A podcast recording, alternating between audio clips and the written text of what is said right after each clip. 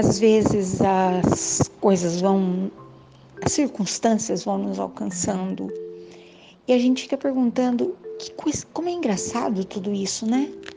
Quando nós assistimos um filme, quando nós assistimos uma série, quando nós lemos um livro, durante o decorrer parece tudo tão confuso, vai chegando no final, as coisas todas vão se alinhando, os personagens vão se reencontrando, né? Nossa, que começo mais esdrúxulo? Pois é.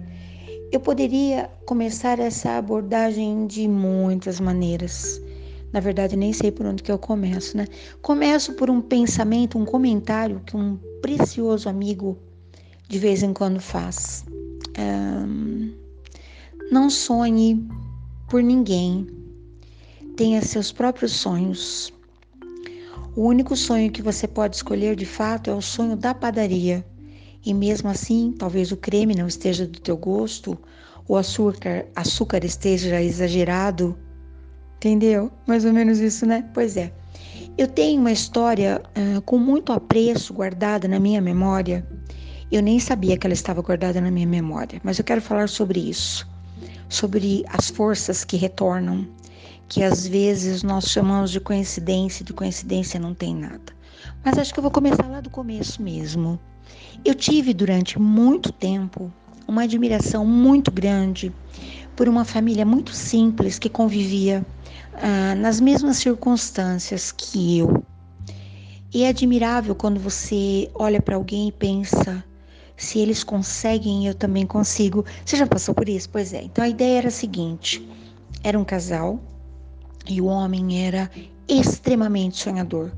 Mas ele não era apenas um sonhador, ele era um homem muito simples, mas que trabalhava com serviço pesado.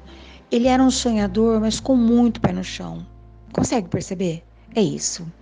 E ele tinha um sonho, eles contavam sempre, ele e a esposa, que ele queria muito ter um filho. E demorou muito tempo para eles engravidarem.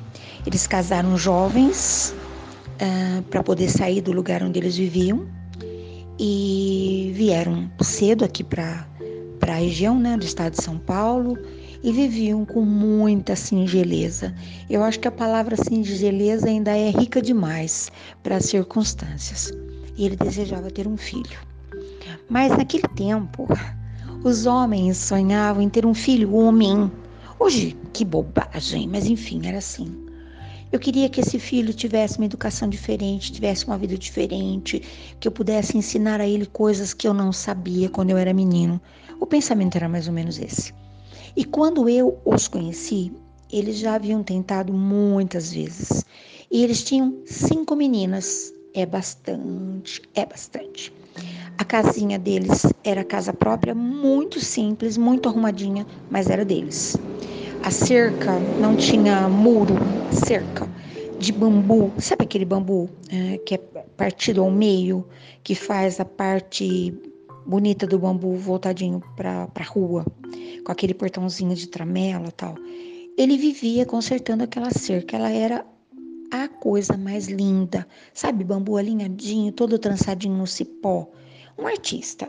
E a essa altura, quando eu os conheci, a menina caçula era mais ou menos da minha idade, ele trabalhava durante o dia com serviço pesado numa empresa e trabalhava à noite, dia sim, dia não, como guarda nessa mesma empresa.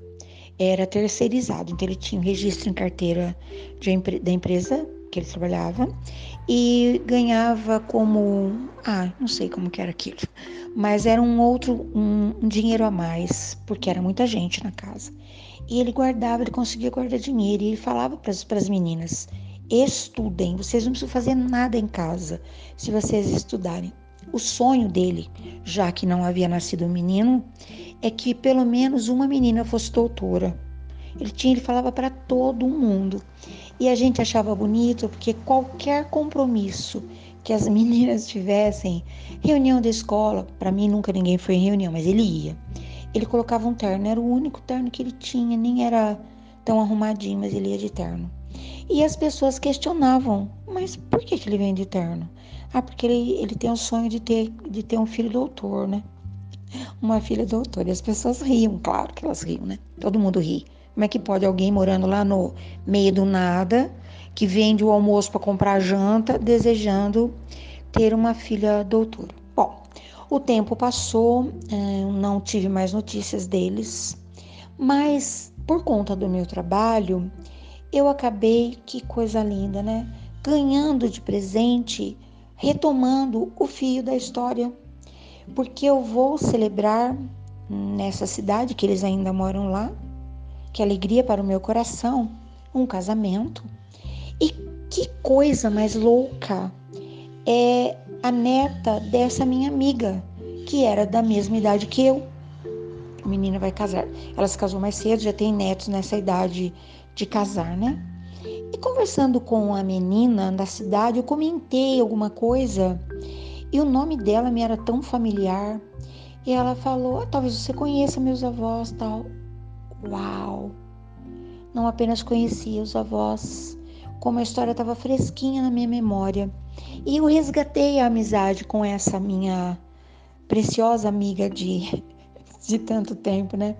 E ela contou que as quatro irmãs não, não são doutoras, mas todas elas estão muito bem posicionadas na vida. Fizeram cursos técnicos, foram cuidar da vida, tem uma que é empresária, lá na cidade mesmo mas a minha amiga é médica.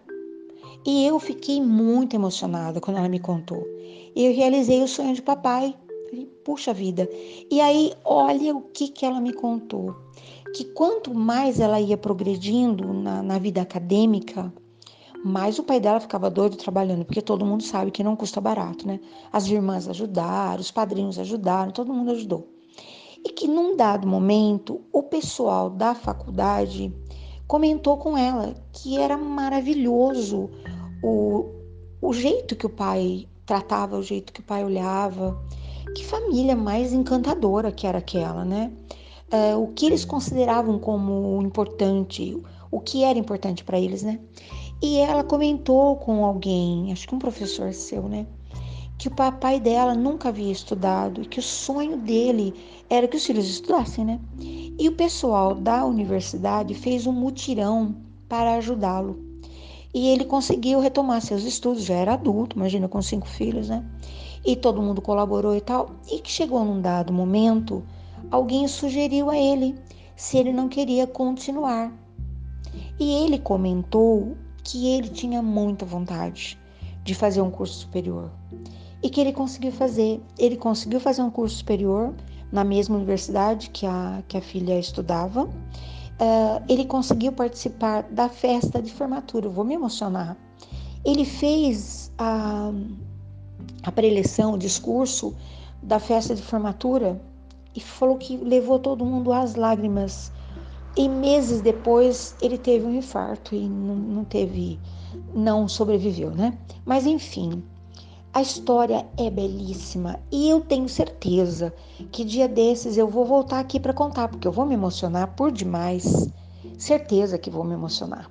Porque eu vou passar por alguns lugares que ainda estão na minha memória e certamente já não são mais daquela forma. Mas eu vou, vou rever, né, minha amiga? Vamos as duas constatar que o tempo passou mesmo, né?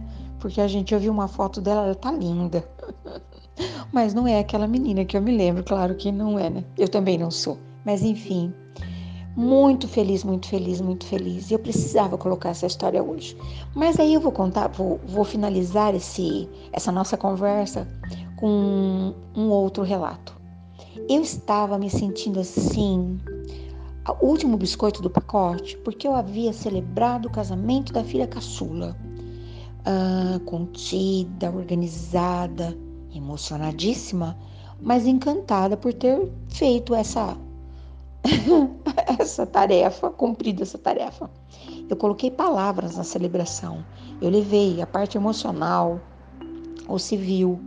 Foi um momento de muita felicidade para o meu coração. Eu preciso contar isso. Aí de repente me chega uma noiva e eu sempre pergunto: e aí, uh, vocês já escolheram as músicas do casamento? Porque eu seria a celebrante. E ela disse sim. Eu gosto muito de ouvir as músicas antes da celebração. Falei, olha, me mande então a sua playlist. E ela me mandou a playlist. Eu perguntei: uh, será um DJ ou como vai ser? E ela disse: olha, nós contratamos pessoas para, para a maioria das músicas, mas as músicas mais importantes, uh, quem vai cantar é minha avó. Falei: oi. Ai, que coisa mais linda. A sua avó, ela está acostumada? É, é tradição de família que ela cante nas ocasiões importantes. Quem é sua avó? E ela me disse: é fulano de tal. Uma amiga dos tempos do coral, dos tempos que eu também cantava no coral, que aquilo para mim era uma senhora de uma realização. Que saudade que me deu. Já estou preparada também. É um outro casamento, é uma outra celebração. Mas certamente, quando eu, quando eu ouvir, quando eu visualizar a minha amiga de tempos passados cantando para neta, eu acho que isso supera qualquer coisa. Eu imagino. Depois eu venho para te contar o que foi que eu senti. Você concorda que eu preciso contar histórias? Como é que eu não vou contar histórias com tantas histórias que me que me surgem assim? Depois você me deu o seu parecer. Não tem jeito, mesmo que eu fique um tempo sem contar nenhuma história, elas pipocam diante dos meus olhos. Elas pipocam no meu coração. Como é que eu vou resistir a isso? Me diga. Bom dia, boa tarde, boa noite. Deu um uma zoeira aqui no meu na minha rede de pensamentos. Que coisa, né? Pois é, eu vou. Mas assim que for possível, eu volto. Eu só não vou voltar daqui a pouquinho porque eu tenho umas coisinhas para fazer. Mas que tem umas histórias lindas, pipocantes por aqui. Hum, até.